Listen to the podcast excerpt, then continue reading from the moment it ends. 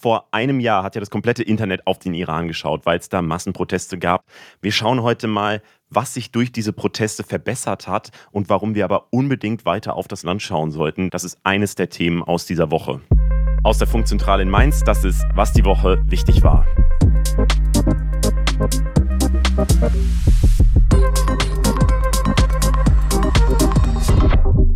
Hi, ich bin Leo Braun. Und ich bin Berit Ström. Diese Woche sprechen wir unter anderem über ein umstrittenes Zitat von Alice Weidel, die TikTok-Trends Girl Dinner und Girl Math und wir lassen uns einordnen, wie es mit der deutschen Fußballmannschaft weitergehen könnte. Damit starten wir in die Folge rein und gucken, was am meisten gegoogelt wurde. 100.000 Google-Suchanfragen oder mehr hatte diese Woche als allererstes das Erdbeben in Marokko.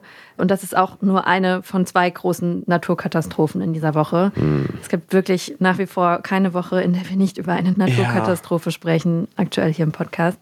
Also im Süden von Marokko, größtenteils im Atlasgebirge, hat es letzte Woche in der Nacht von Freitag auf Samstag richtig heftig gebebt. In der Region liegt auch die Touristenstadt Marrakesch, wo fast eine Million Menschen leben.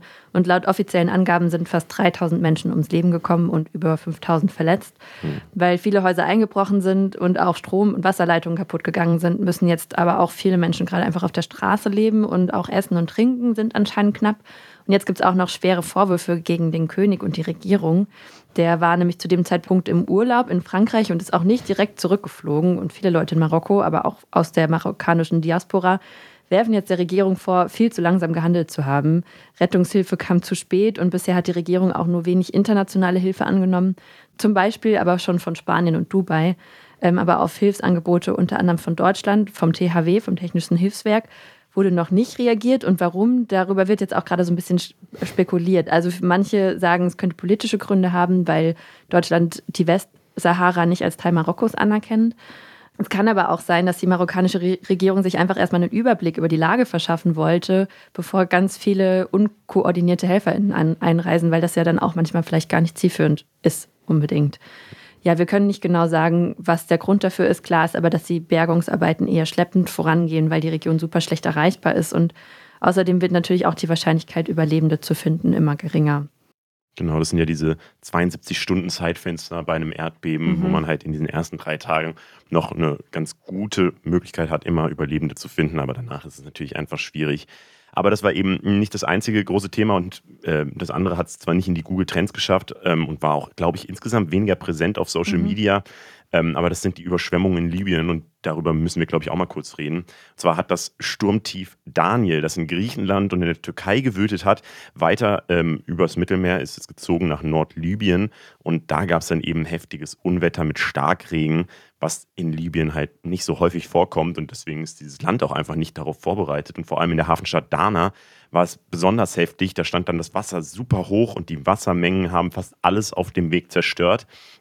Das Ding ist, das Regenwasser kann auf diesem Sandboden eben nicht durchsickern, sodass sich große Wassermengen einen Weg zum Mittelmeer gebahnt haben und auf dem Weg dahin liegt eben Dana, diese Stadt. Und dann sind auch noch zwei marode Staudämme durch den Druck kaputt gegangen. Das hat dann noch zusätzlich eine heftige Flut ausgelöst. Und neben den Zerstörungen und der Verwüstung gibt es extrem viele menschliche Opfer. Allein in Dana rechnet man insgesamt mit rund 20.000 bisher. Es kann natürlich auch noch mal steigen, diese Zahl. Die internationale Hilfe scheint da zwar ganz gut anzulaufen. Problem ist aber, dass es in Libyen gar keine richtige Regierung gibt gerade, sondern so zwei Regierungen, die seit Jahren um die Vorherrschaft kämpfen, wer da jetzt die Kontrolle in dem Land haben kann. Und das macht natürlich so eine Krisensituation oder so eine Koordinierung in so einer Situation auch nicht besser. Ähm, ja, das als kurzes Update zu Libyen. Falls ihr euch nicht für Sport interessiert, es tut mir leid, wir müssen da jetzt alle gemeinsam ganz kurz durch. es sind zwei wirklich wichtige Themen. Wir können sie nicht ignorieren in einem Podcast, der Wochen Rückblick ist. Ja, also dadurch, dass es auch beides mehr als 100.000 Mal gegoogelt wird, hat es auf so. jeden Fall seine äh, Berechtigung. Nämlich als allererstes natürlich die Basketball-WM, weil Deutschland Weltmeister geworden ist. Yes. Im Finale gegen Serbien haben sie 83 zu 77 gewonnen. In einem absolut spannenden Finale habe ich mir sagen lassen, ich habe es natürlich nicht geguckt. Ich auch nicht. Deutschland war aber kurz vorher nämlich erst ziemlich überraschend ins Endspiel eingezogen. Die hatten ja vorher gegen USA gespielt und das ist ja eigentlich das Basketballland, deswegen ist es schon äh, wirklich krass.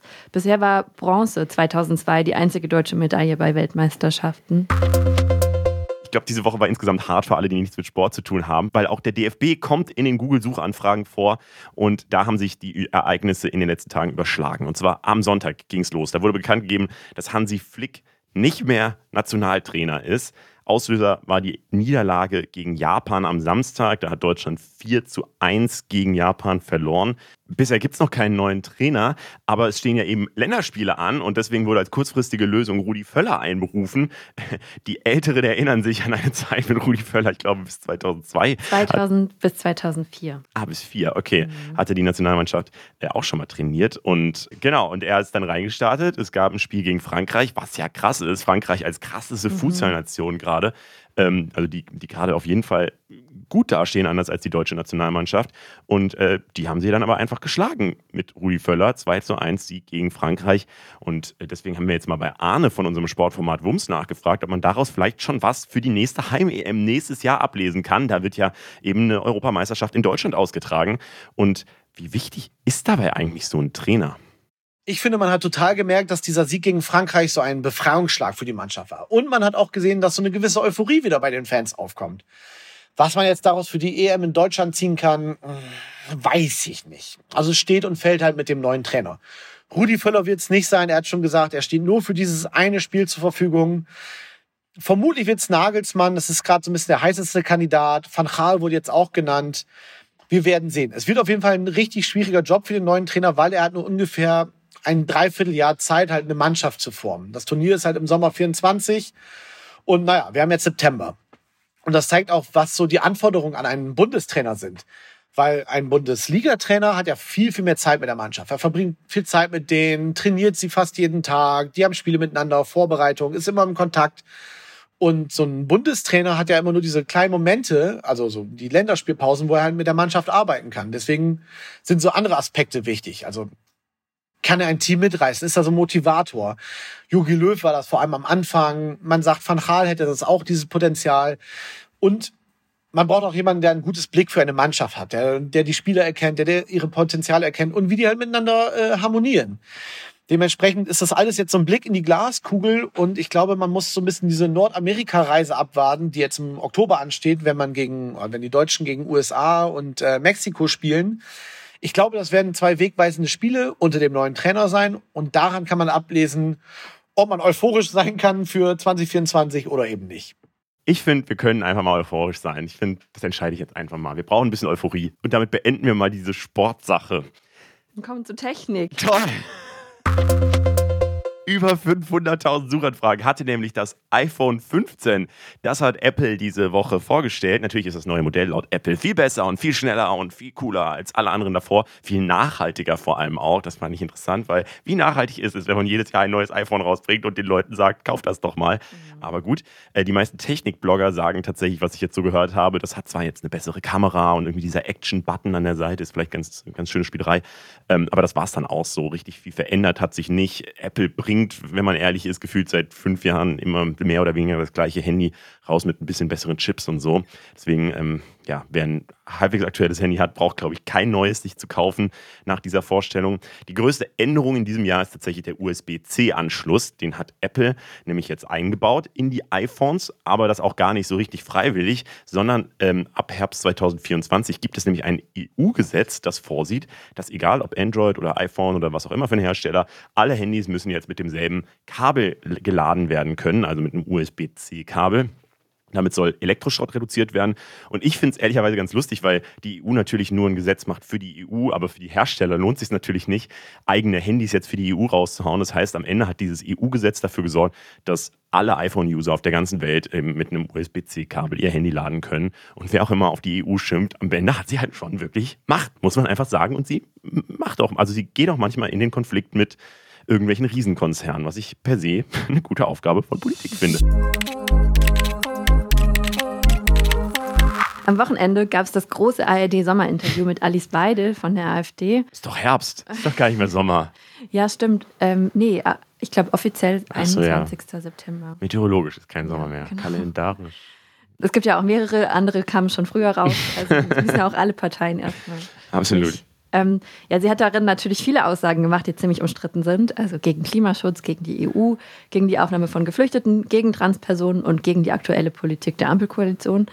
Alles erstmal nicht anders zu erwarten von der AfD. Aber danach ist vor allem ein Zitat durch die Medien gegangen. In dem Interview selbst ist es nicht gefallen, sondern danach gab es noch so ein ähm, Frageformat, wo ZuschauerInnen Fragen stellen konnte, konnten online.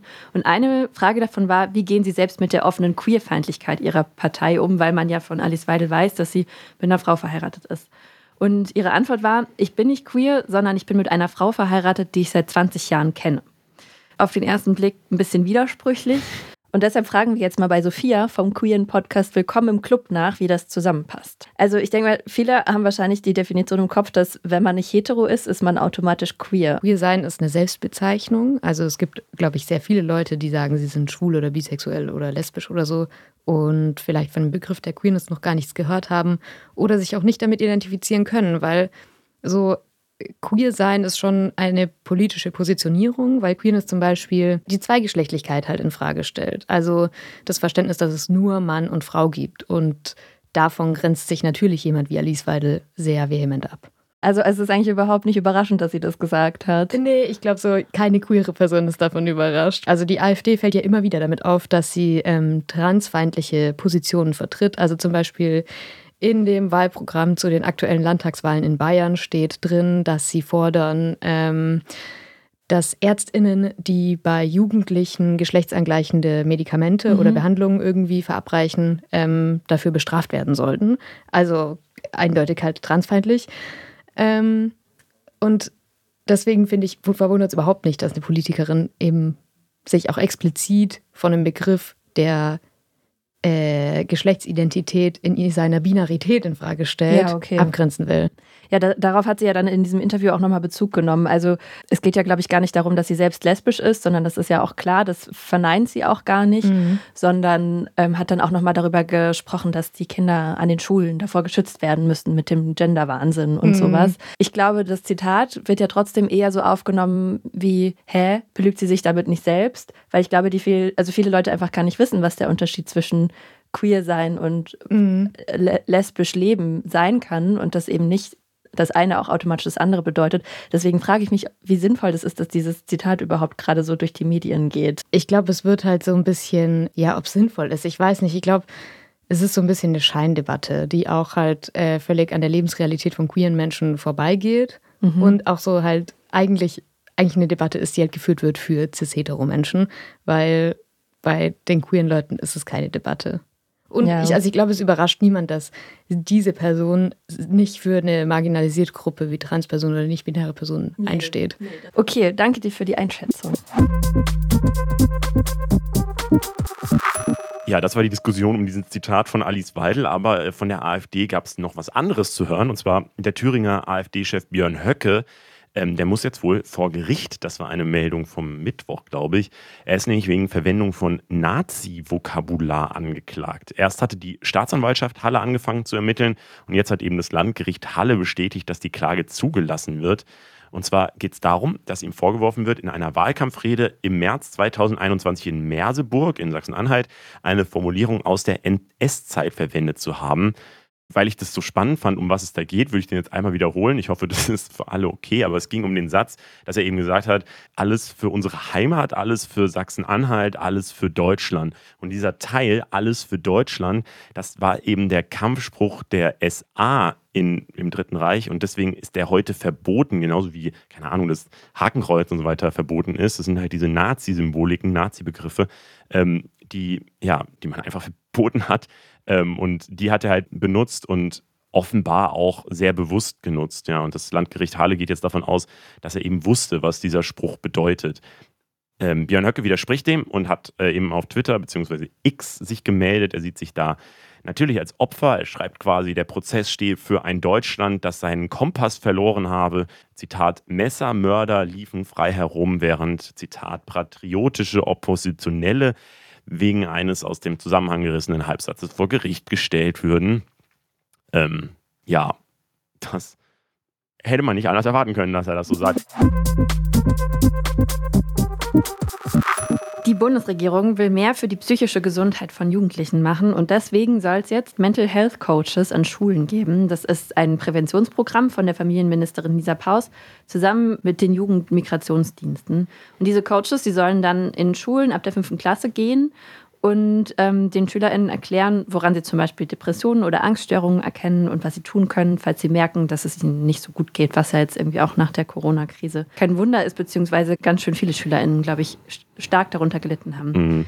Die sollen dann auch lernen, wo sie sich zum Beispiel professionelle Hilfe holen können und diese Coaches für Mental Health, die sollen erstmal nur an 100 Schulen getestet werden. Das ist natürlich relativ wenig für ganz Deutschland.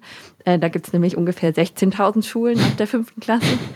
Und ja, 100 ist nicht so viel, aber wenn das gut klappt, dann soll das Programm auch ausgeweitet werden. Und das Ganze ist aber natürlich freiwillig und nicht verpflichtend für die SchülerInnen. Mhm. Die Bundesregierung hat es eingeführt, weil äh, es nämlich auch Studien dazu gibt, dass eben junge Menschen und Jugendliche allgemein immer mehr unter psychischen Problemen leiden. Also 70 Prozent der Kinder und Jugendlichen sind im dritten Jahr nach Ausbruch der Corona-Pandemie psychisch gestresst.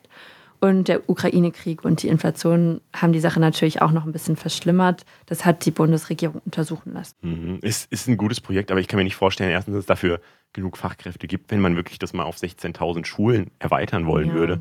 Und das wahrscheinlich dann auch wieder eine Geldsache ist. Aber eigentlich erstmal gut, dass sowas getestet wird, oder?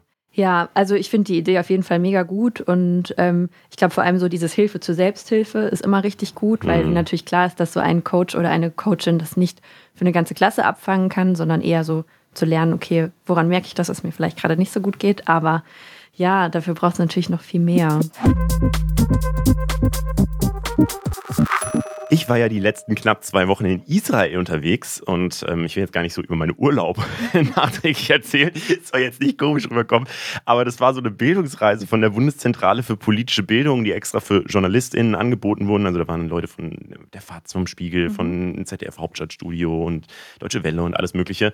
Und ähm, ja, ich weiß nicht, dieses Thema finde ich einfach so wichtig und deswegen wollte ich mal so ganz kurz einfach äh, sagen, was da so passiert ist. Also vielleicht erstmal so diese Reise. Ähm, ich habe sowas noch nie gemacht, so eine Bildungsreise. Ja.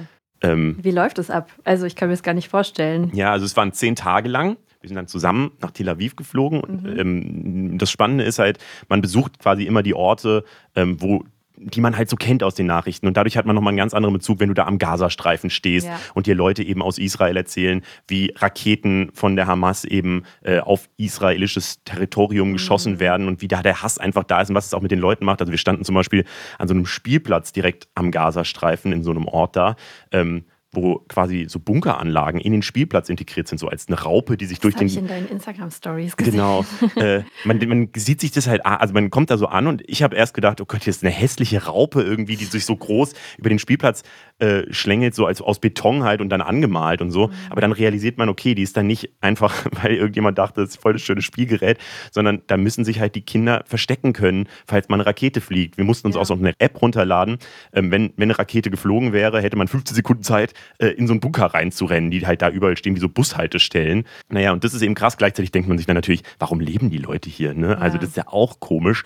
Äh, anscheinend wird da ganz viel Steuererleichterungen und so weiter. Also es wird von der Regierung schon sehr gefördert, dass Leute da wohnen, damit mhm. eben die Grenze nicht aufgegeben wird. Ja. Ähm, weil sonst, ja. Ähm, bei den Golanhöhen standen wir dann, das ist im Norden von Israel, Israel hat es annektiert als Land. Also aus deutscher Perspektive standen wir da in Syrien. Mhm. Ähm, und aus israelischer Perspektive standen wir in Israel, was auch irgendwie komisch ist, ähm, wo wir auch mit eben Leuten geredet haben, den Drusen, also so einer kleinen Minderheit, religiösen Minderheit ähm, in dem Land, ähm, die eben ja, nicht so gut auf Israel zu sprechen sind, was das angeht. Ähm, an der libanesischen Grenze standen wir also ganz im Norden, ähm, wo auch regelmäßig von der Hisbollah eben die Raketen rüberfliegen. Ähm, und wir waren auch im Westjordanland unterwegs. Ähm, das ist ja das Gebiet, was den Palästinensern gehören soll. Genauso die Westbank. Genau, ja? die Westbank ja. ist derselbe Begriff. Ähm, was auch so voll interessant ist, weil ähm, uns wurde von Anfang an erklärt, ihr müsst mal aufpassen bei den ganzen Leuten, mit denen wir so sprechen, welche Begriffe die benutzen. Weil manche sagen Westbank oder West Jordanland. Das ist halt so der neutralste Begriff. Mhm. Manche sagen Judäa und Samaria. Das ah. ist ähm, quasi die, die, jüdische Bezeichnung, die eigentlich immer insinuiert, dass das ein Teil des israelischen Landes ist und eben nicht den Palästinensern gehören soll. Also es eher wird als rechte Formulierung genutzt. Mhm. Genauso ähm, ja, besetzte Gebiete, also es ist ein Besatzungsgebiet, wo Israel völkerrechtswidrig, laut der Einschätzung von sehr vielen Leuten, ähm, gerade Land besetzt, das mhm. eigentlich den Palästinensern gehören sollte. Ähm, und ähm, ja, manche benennen es aber auch die befreiten Gebiete, was auch wieder ein schönes Umframing ist. Ähm, ja, da muss man irgendwie immer, immer drauf aufpassen. Und ich fand es da aber so krass einprägsam. Ähm, also du lernst natürlich die israelische Seite kennen und gerade Deutschland ist ja traditionell sehr stark auf der Seite Israels. Ja. Also es geht die, als Staatsräson Deutschlands, äh, dass wir uns immer äh, für die Sicherheit Israels einsetzen, was mhm. ich auch mhm. voll wichtig finde. Und Israel hat eben Sicherheit als hohe Priorität einfach für sich, ähm, weil sie eben angegriffen werden. Die Länder um, um Israel herum hassen das Land. So, es gab tausende Kriege, ähm, eben diesen Konflikt mit den Palästinensern, die Raketen schießen oder auch Selbstmordattentate gemacht haben und so weiter. Das ist so die eine Perspektive, die man kennen muss. Die andere Perspektive ist dann, wenn, wenn du weiß ich nicht, in Ramallah oder im Jericho, in beiden Städten waren wir, das ist halt Teil der Westbank, mhm. ähm, mit Palästinensern redest, ähm, ist es schon krass, welche Perspektive die eben schildern. Die erzählen eben, dass sie jede Nacht quasi geweckt werden vom israelischen Militär, die durch, durch die Dörfer oder Städte marschieren, ähm, Häuser durchsuchen, Leute mitnehmen. Ähm, über 50 Prozent der jungen Männer waren schon in israelischer Gefangenschaft. Ähm, was ultra krass ist. Ja. Also wir haben mit jemandem geredet, der 14 Jahre lang im wow. israelischen Gefängnis irgendwie saß und selber sagt, er weiß gar nicht warum. Weißt du natürlich, also können wir das auch nicht überprüfen. Ähm, wir haben viel, mit vielen Leuten geredet, die eben Freunde verloren haben, die erschossen wurden vom israelischen Militär. Ähm, und ähm, ja, man merkt eben, wie also dass das einfach ein besetztes Gebiet ist, wo Israel eben so sehr stark gerade nach vorne geht mhm. und versucht, dieses Gebiet für sich noch stärker einzunehmen. Ähm, also es gibt diesen Siedlungsbau, dass eben tatsächlich einfach Städte völkerrechtswidrig um die Städte der Palästinenser rumgebaut werden ähm, von, von eben den Siedlern. Das wird von der Regierung wohl auch massivst gefördert mit Steuererleichterungen und so. Ähm, und Israel ist halt ein sehr teures Land, deswegen auch da schlägt natürlich so eine Inflation rein. wenn du dann sehr viel billiger äh, ein Haus wohnen, äh, in einem Haus wohnen kannst, was du vielleicht in Israel Innenland ähm, dir nur eine Wohnung leisten könntest oder so, ist es natürlich ein Anreiz für viele, da dann eben hinzuziehen. Aber das ist natürlich ja für Palästinenser, die sagen, das ist unser Land, ähm, eine schwierige Situation, kann man, glaube ich, vorsichtig sagen. Ähm, und dann wird auch, keine Ahnung, die Bewegungsfreiheit massivst eingeschränkt. Die können, also auch im Westjordan, dann können die Leute sich nicht frei bewegen, sondern da gibt es tausende Checkpoints. Ja. Ähm, die, wo, wo eben ja einfach ausgebremst wird, wo, über, wo du stundenlang warten musst, weil irgendwie das israelische Militär dich nochmal kontrolliert oder so. Ähm, und wenn die nach Jerusalem rein wollen, ähm, ist es, also da wird tatsächlich einfach eine Mauer gerade gebaut, ähm, die wie die Berliner Mauer eben aussieht, ähm, um das abzugrenzen. Es ist halt ja, ich finde es eine sehr eindrückliche Perspektive, die wir da mhm. gekriegt haben mit den Leuten, denen wir da geredet haben. Also auch, keine Ahnung, Anfang 20-jährige Tänzerinnen, die sagen, ey, wir wollen einfach nur tanzen, aber alles, was wir machen, ist politisch. Es wird immer, wir sind dann immer die Palästinenser. Es wird immer als Bedrohung für manche angesehen. Ja. Wir, äh, also, und ja, halt, was die Leute erzählen, ist es einfach sehr, sehr eindrücklich gewesen. Und ich glaube, also ich will ehrlicherweise unbedingt mal eine Sonderfolge dazu aufnehmen mit den Leuten, mit ein paar Leuten, mit denen wir da eben gesprochen haben, vielleicht hier auch nochmal im Podcast drüber reden. Ja. Schreibt uns das gerne, wenn ihr das interessant findet. Ich konnte jetzt nur einen kleinen Einblick geben, ähm, aber es beschäftigt mich nach wie vor sehr. Ja, das kann ich verstehen. Vor fast genau einem Jahr, also am 16. September 2022, ist Gina Massa Amini im Iran gestorben. Die Kurdin wurde letztes Jahr festgenommen, weil ihr Kopftuch ihr Haar nicht vollständig bedeckt hat.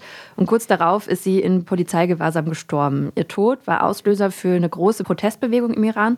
Und sie wurde auch eigentlich so zum Symbol des Widerstands. Tausende Menschen und vor allem junge Frauen sind auf die Straßen gegangen und haben gegen das autoritäre Regime demonstriert und dabei zum Beispiel ihre Kopftücher verbrannt und Frau, Leben, Freiheit gerufen. Die Demos hat die Regierung aber blutig niedergeschlagen und in den ersten Monaten wurde hier sehr viel darüber berichtet. Inzwischen ist es aber ziemlich Thema geworden und deswegen ist es jetzt Zeit, dass wir mal wieder hinschauen. Und dafür haben wir jetzt Gilda Sahebi eingeladen. Sie ist Journalistin, im Iran geboren und macht zusammen mit ihrer Kollegin Sahar Eslar den Podcast Iran Update. Hallo. Hallo. Gestürzt haben die Proteste die Regierung nicht. Das islamische autoritäre Regime von Ali Khamenei ist immer noch an der Macht. Aber wie ist denn jetzt so die Lage? Wie ist die Situation der Leute, auch die äh, seit dem letzten Jahr auf die Straße gehen? Gestürzt ist das Regime nicht. Ich glaube auch, dass es die wenigsten geglaubt haben, dass ein Jahr später das Regime gestürzt ist. Also ich habe das mhm. äh, keine Sekunde geglaubt zu, zu Beginn der Proteste. Mhm. Ähm, und trotzdem ist noch viel mehr passiert, als ich eigentlich mir hätte vorstellen können. Also erstens mal, dass es im Herbst letzten Jahres wirklich drei Monate lang jeden Tag Proteste gab. Das hat total meine Vorstellungskraft überstiegen.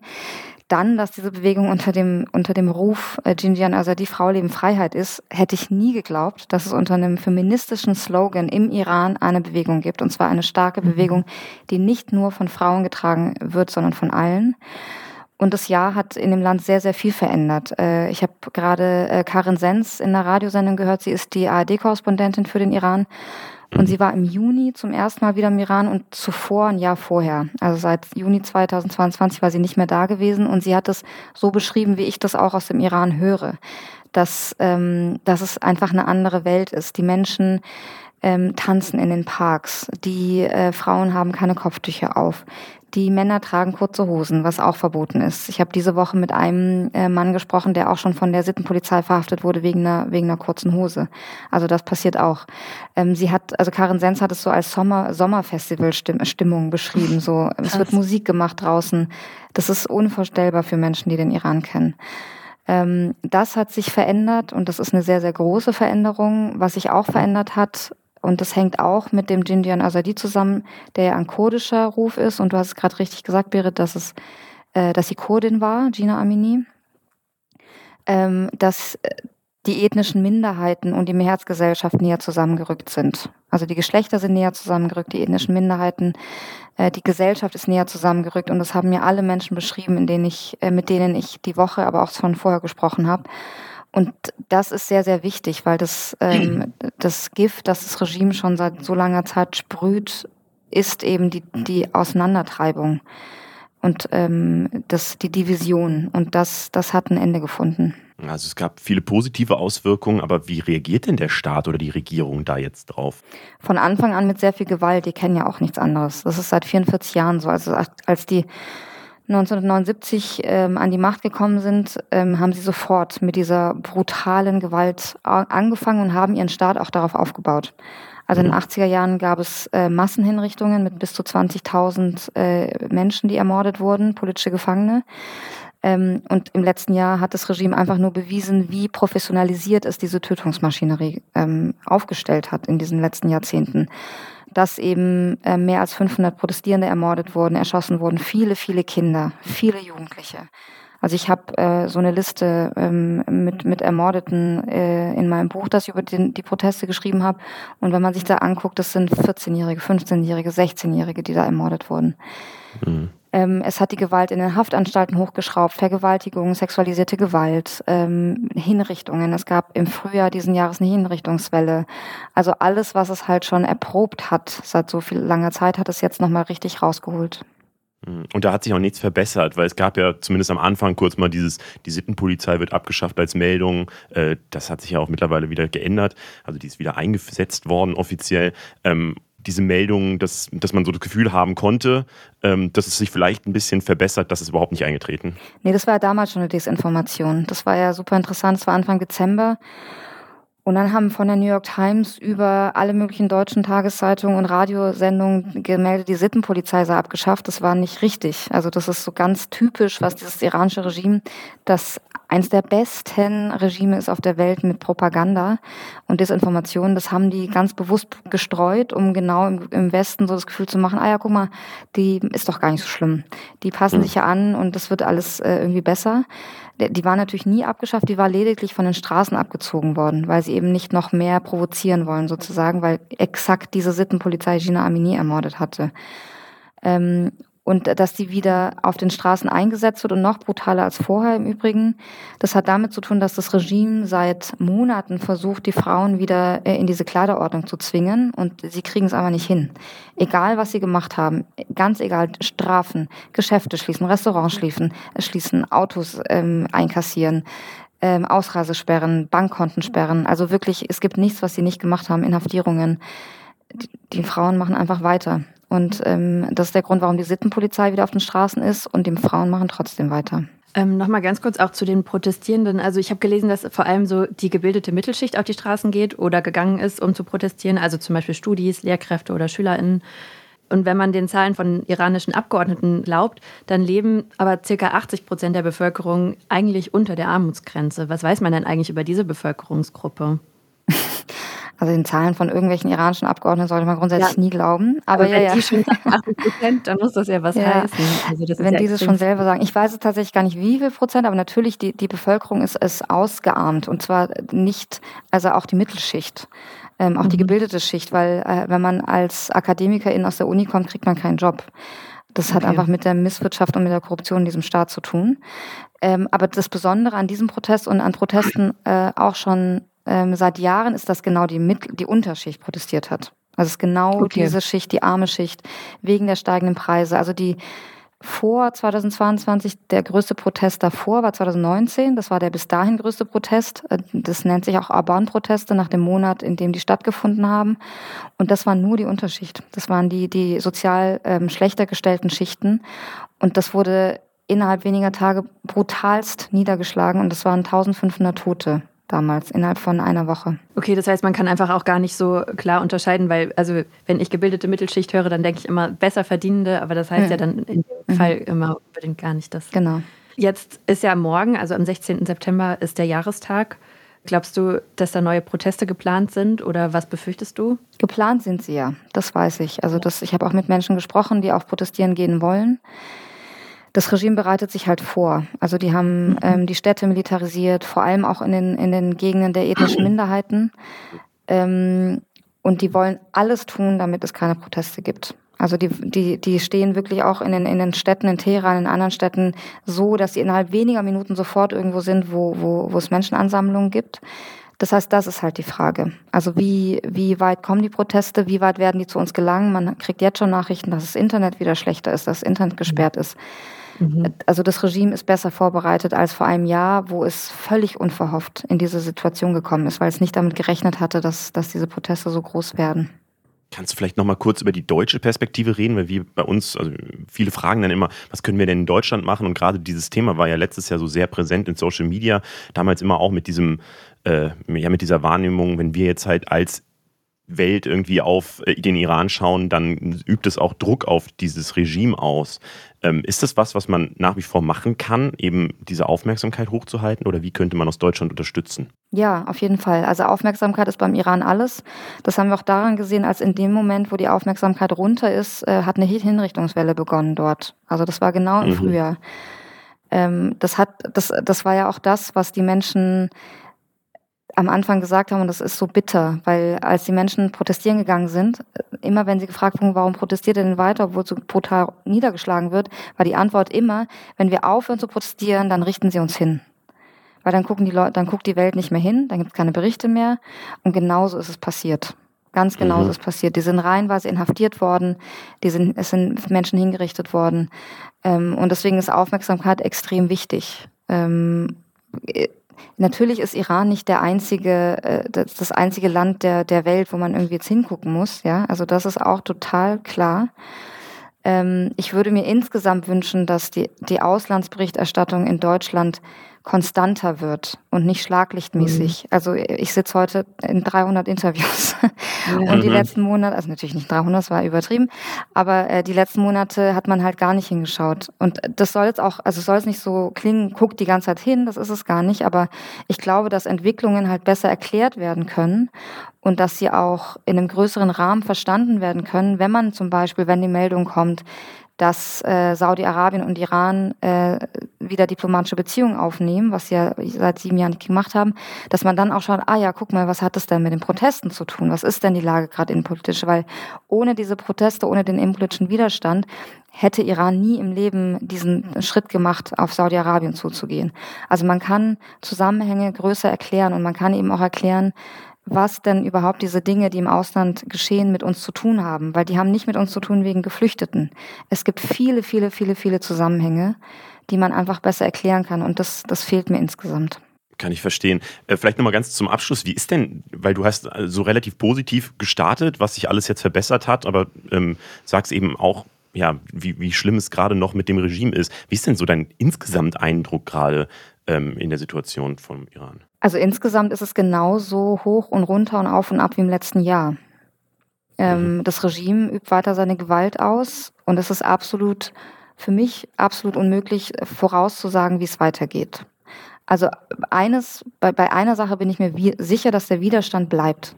Dieses Regime hat im letzten Jahr, und zwar sehr öffentlich, die Kinder von Menschen ermordet. Und jedes Kind, das ermordet wird, hinterlässt Dutzende von Menschen, die trauern. Und zwar ein Leben lang trauern. Ich glaube, dass man den Tod eines Kindes nie überwinden kann. Mhm. Das werden diese Menschen nicht vergessen, was das Regime gemacht hat.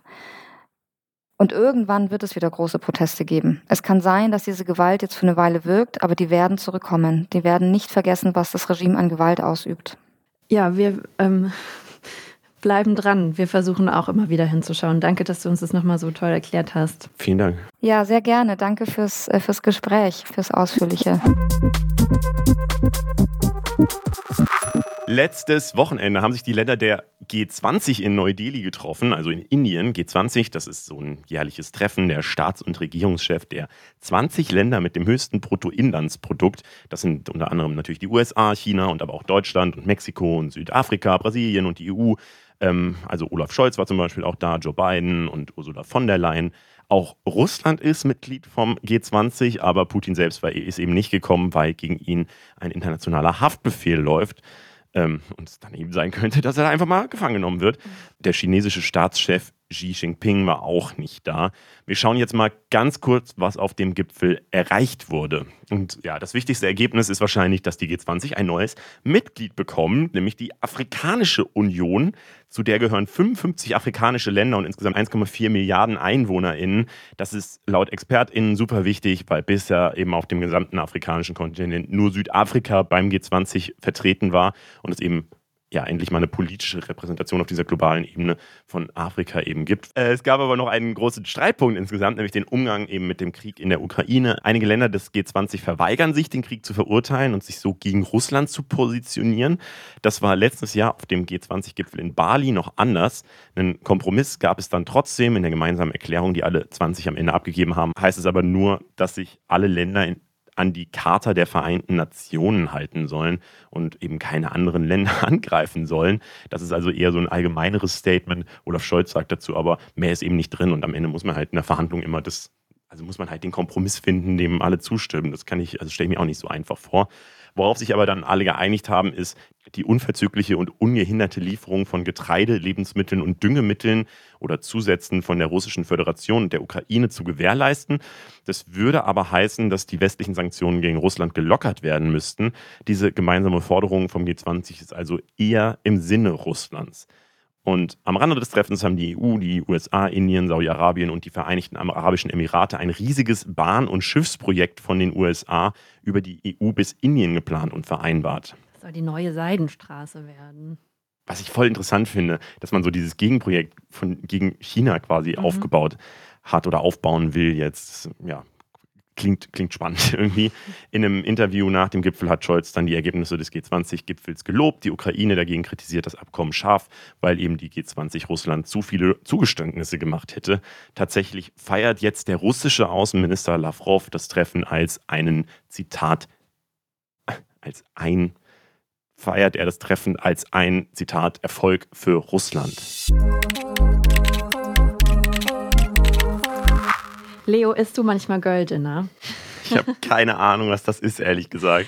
Also eigentlich ist Girl Dinner, wenn man sich einfach einen Teller mit unzusammenhängenden Snacks macht, anstatt zu kochen. Und ich würde sagen, in Deutschland nennt man das vielleicht auch einfach nur Abendbrot. Das mache ich, das kenne ich. aber es scheint voll den Nerv getroffen zu haben, weil Girl Dinner hat inzwischen auf TikTok einfach zwei Milliarden Aufrufe. Und man findet darunter einfach die wildesten Kombis an Lebensmitteln, aber auch manchmal einfach gar keine Lebensmittel, sondern, weiß ich nicht, ein Energy Drink oder einen komplett leeren Teller oder Tränen. Mhm. Äh, alles ist mit dabei. Und dann gibt es auch noch Girl Math, das ist ein anderer ähm, TikTok-Trend. Der geht zum Beispiel so, dass du dir eine Hose kaufst, die kostet 100 Euro. Dann gibst du sie zurück und kaufst dir dafür was Neues, was 130 Euro kostet. Und Girl Math sagt, dass du für das neue Teil nur 30 Euro gezahlt hast. Das ist logisch, oder? Ja, über dieses Thema habe ich tatsächlich mit der Kollegin letztens äh, sehr ausführlich geredet. Und ich mache das schon auch, dass ich mir immer alles ja. so schön rechne. So, wenn du mal irgendwo Geld investiert hast, gerade auch beim Urlaub bin ich da ganz groß drin, dass ich dann denke, ja, aber es war jetzt zwar teuer, aber keine Ahnung. Und dann fängt man an, irgendwas zu sich selber zurechtzulegen. Ich glaube, das ist auch eigentlich ein bisschen normal, aber irgendwie hatte ich halt bei diesen Girl-Trends so ein bisschen so ein seltsames Gefühl, als ich mhm. die zum ersten Mal auf TikTok oder auch in den Reels gesehen habe, weil so schlechter Umgang mit Geld, mit Girl-Sein zu rechtfertigen, spielt ja einfach auch voll in dieses Klischee rein, dass Mädchen oder Frauen nicht gut in Mathe oder in Finanzen sind und auch ein paar Cracker und Apfelschnitze zum Abendessen klingt für mich jetzt auch erstmal nicht unbedingt nach einem Akt der Selbstermächtigung. Mhm. Ja, deswegen sprechen wir jetzt mit Elle. Sie, sie ist Journalistin beim SWR-Format Brust raus und sie hat sich nämlich mit beiden Trends beschäftigt und wir sprechen jetzt mit ihr drüber. Hi Elle. Hi, ich bin Elle. Berit, du hast es schon sehr schön zusammengefasst eigentlich mit den beiden Trends. Ja, also beim Girl-Math-Trend, da geht es eigentlich im Endeffekt darum, dass man sich die Ausgaben schön rechnet. Der Trend hat mhm. zwar so ein bisschen als Spaß angefangen, aber ob das wirklich alle Creator als Spaß sehen, weiß man halt eben nicht wirklich. Also eine, eine Girl-Math-Rechnung kann zum Beispiel sein, wie du auch schon gesagt hast, wenn man sagt, ey, alles unter 5 Euro ist kostenlos und alles, äh, was ich bar bezahle, ist eigentlich auch kostenlos, weil es an meinem Kontostand nichts ah, verändert. okay, ja. Oder auch so ja. mit Paypal-Guthaben bezahlen ist auch kostenlos eigentlich. genau, weil es einfach, einfach nichts verändert am Kontostand. Ähm, ja, und was Girlmath eben implizieren könnte, ist, dass Frauen oder eben Girls nicht mit dem Finan also nicht mit Finanzen umgehen können. Narrativ, das halt auch einfach nicht der Realität entspricht. Ja, so ein bisschen rückwärtsgewandt auch. Mhm. Ne? Genau. Und viele haben auch ähm, in den Kommentaren bei unserem Video gesagt, das wäre die Milchmädchenrechnung. Früher hat man mhm. das Milchmädchenrechnung genannt. Ja. Genau. Und beim Girl Dinner, da geht es um Essen. Essen, das man vor ein paar Jahren auf Social Media einfach nicht gesehen hätte, weil das Essen nämlich sehr realistisch ist. Weshalb vielleicht auch einige einfach damit relaten können. Ein mhm. Girl Dinner kann aus Resten im Kühlschrank bestehen. Das kennen bestimmt auch viele von sich, dass man irgendwie noch Karotten und Frischkäse hat und das halt zum Abendessen snackt, weil nichts anderes eben übrig ist. Und was beim Gördiner auch noch dazu kommt, dass man das Gördiner eher weniger anderen anbieten würde, ah, okay. sondern das wirklich nur für sich selbst zubereitet, weil, das, weil diese Snacks eben auch so einen Wohlfühlcharakter haben, so auf dem Sofa ein bisschen reinsnacken. Und das ist auch so, also viele sagen auch, das wäre auch ein Teil von so einem Empowerment-Ding, dass man sich als Frau eben das Essen selbst macht und wirklich nur für sich zubereitet. Also auch so ein Self-Love-Ding. Aber wie TikTok eben so ist, gibt es halt eben nicht nur die, die irgendwie ihre tollen, ja. gesunden Snacks zeigen, mhm. sondern auch die, die einfach nichts essen oder einfach nur ein Energy Drink als Abendessen betiteln. Und ja, das ist halt auf der anderen Seite wieder ein bisschen problematisch, vor allem wenn man bedenkt, dass es viele junge Mädchen oder junge Frauen sehen und die Creator als Vorbild nehmen. Ja, das war halt auch echt so meine allererste ja. Sorge, also dieses mit diesem Empowerment und dass man dieses Essen nur für sich macht und nicht für andere, das wiederum kann ich voll verstehen und da ist bestimmt auch ein cooler Gedanke dabei, aber TikTok ist halt TikTok, ne? So da geht es super schnell, dass dann ähm, die Trends sich so ein bisschen verselbstständigen. Aber ähm, denkst du, dass es einen Grund gibt, warum diese Phänomene so Girl-Phänomene genannt werden und warum eigentlich auch Girl und nicht Woman?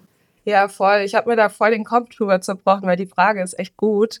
Aber ich glaube so, das hat alles angefangen mit dem Hashtag Girlboss. Das war so 2014, 2015 ah, okay. rum. Mhm. Und ich weiß auch noch, wie ich selbst den Begriff voll empowernd und gut fand.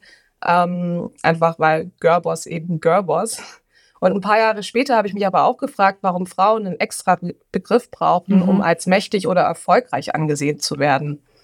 Und ähm, ich kann mir gut vorstellen, dass es diese Girl-Phänomene gibt, wie That Girl, Sad Girl, Lucky Girl Syndrome, mhm. Girl Math, Girl Dinner, weil ja. diese Trends eben auch überwiegend von Frauen ins Leben gerufen worden sind. Und im Deutschen ist ja, ey Mädchen, chill mal, eher abwertend. Im Englischen ist es ja ganz oft Slang, wenn ich irgendwie sage, ey, what's up, girl? Oder ja, das stimmt. So damn, ja. ja. Das ist einfach so dieses, oh, you look so pretty, girl. Und so, das ist ja auch ganz oft Slang und auch gar nicht mehr abwertend. Mhm. Und doch bin ich bei der Frage selbst so im Zwiespalt, weil umso öfter man das Wort Girl oder Mädchen in einem guten Kontext verwenden würde, umso mehr könnte man auch der Stigmatisierung entgegentreten, weil es eine Wiederaneignung von diesem Wort sein kann. Also stellt euch mal vor, Girlmath wäre ein Trend, wo Frauen zeigen, was sie für tolle Finanztipps haben. Das wäre halt richtig cool. Aber diese Trends gehen halt häufig in eine Richtung, die eher problematisch ist.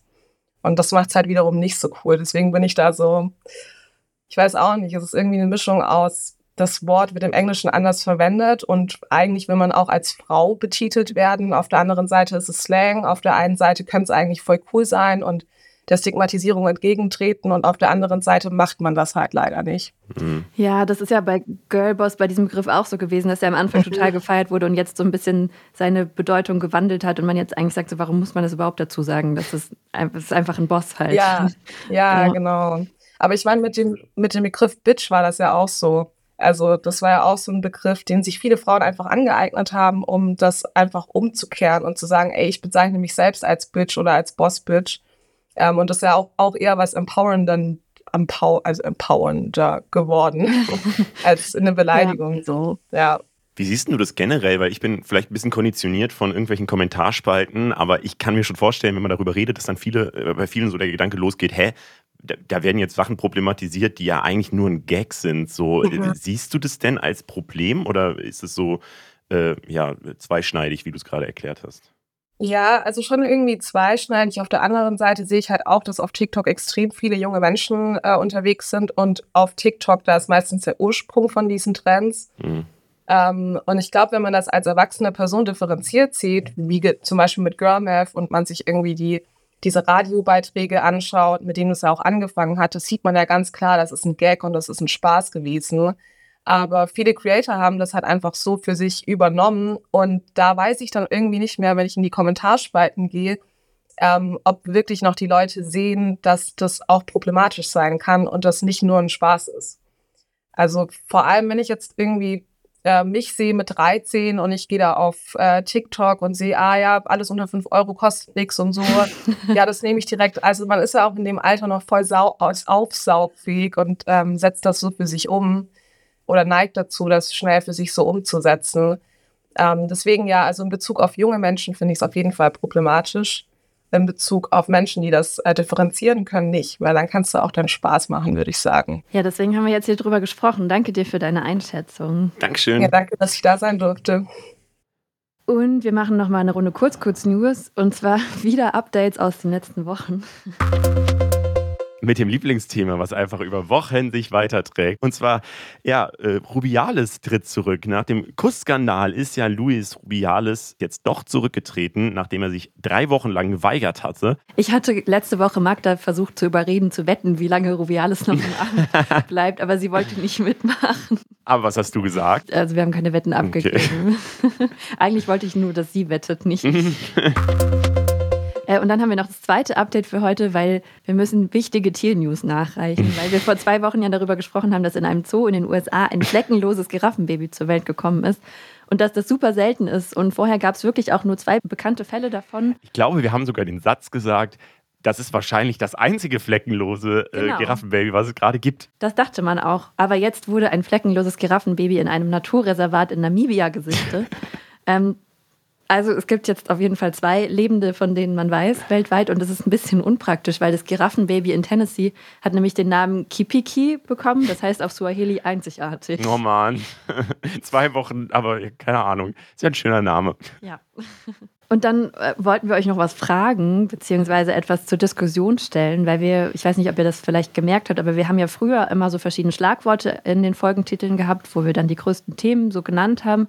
Und dann haben wir das irgendwann geändert und nur noch eine große Frage immer gestellt als Folgentitel. Und äh, ja, wir fragen uns einfach, was findet ihr eigentlich besser?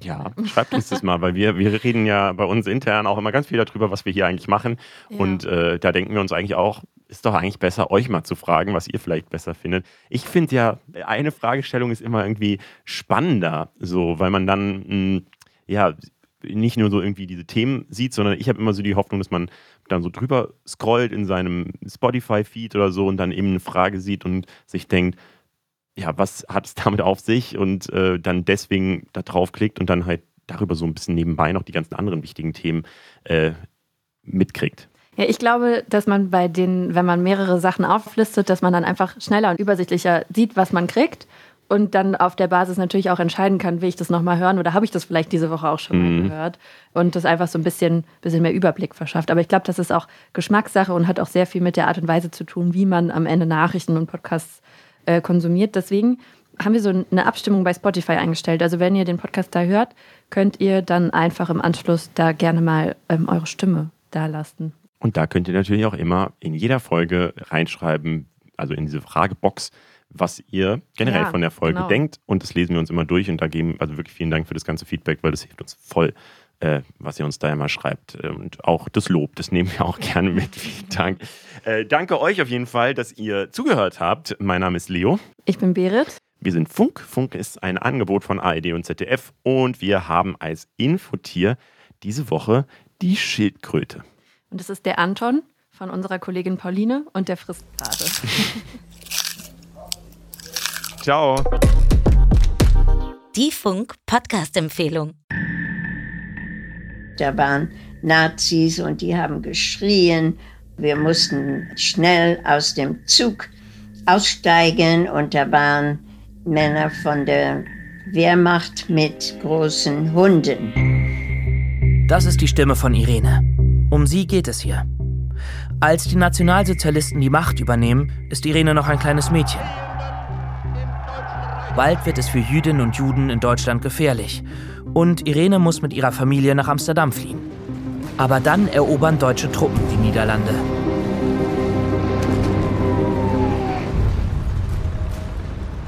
Euch war klar, dass ihr da in Lebensgefahr schwebt?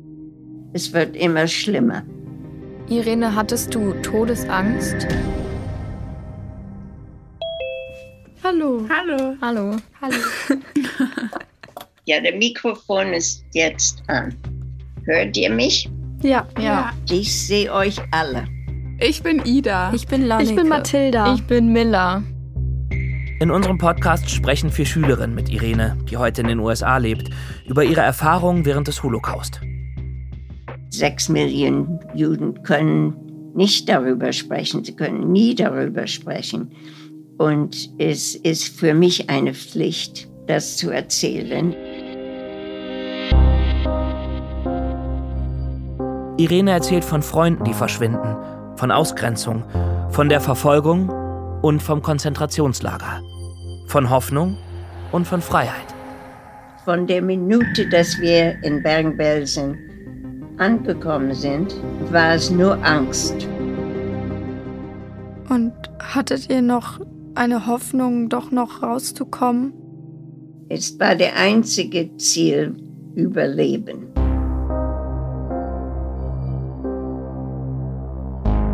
Zeitkapsel. Irene, wie hast du den Holocaust überlebt? Danke, dass du diese Erinnerungen alle nochmal für uns ausbuddelst.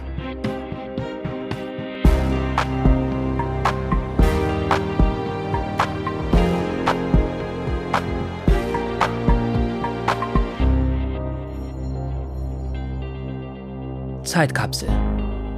Ein Podcast von NDR Info und Funk.